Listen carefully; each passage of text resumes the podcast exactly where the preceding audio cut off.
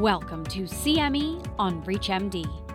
This episode is part of our Minute CE curriculum.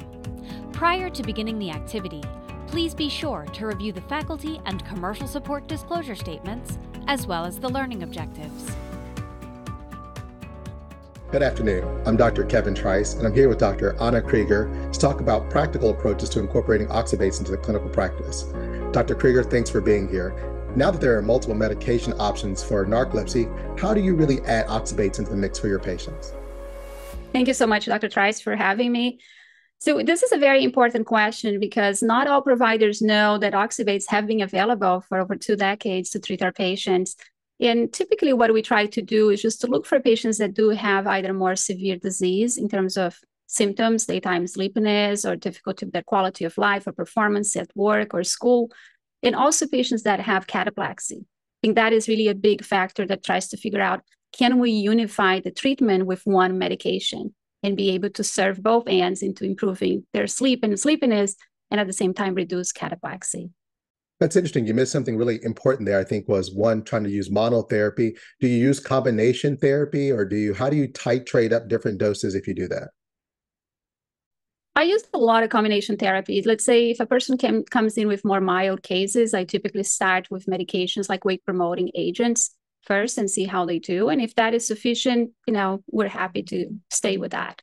Now, other patients do need more aggressive treatment, and sometimes you do you need two or even three medications in a few cases in order to be able to control their symptoms.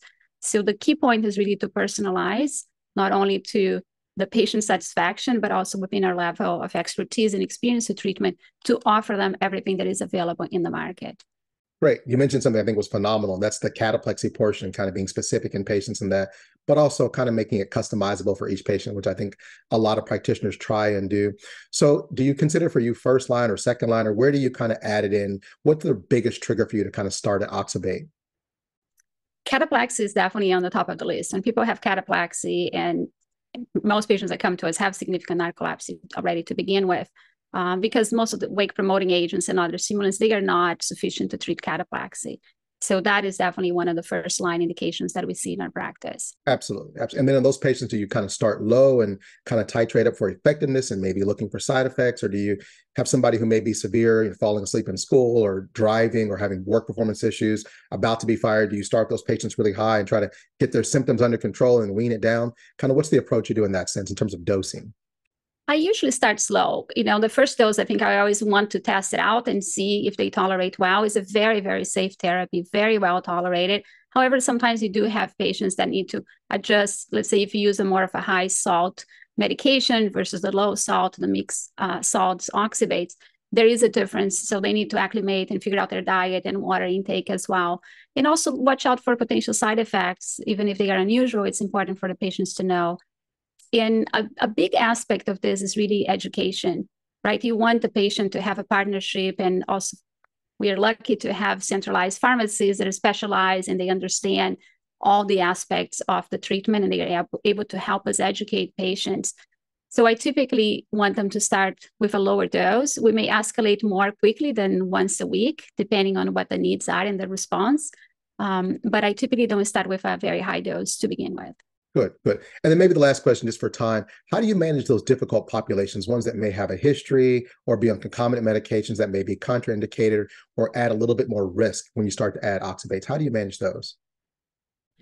We educate patients. It's it's really for them, you know, is always a calculated risk. We know what all their behaviors. Some of them are in college and we have to figure out how to manage that because they are young. Others may have young kids and we need to figure out how do you manage having young kids you know in the area if they have this liquid?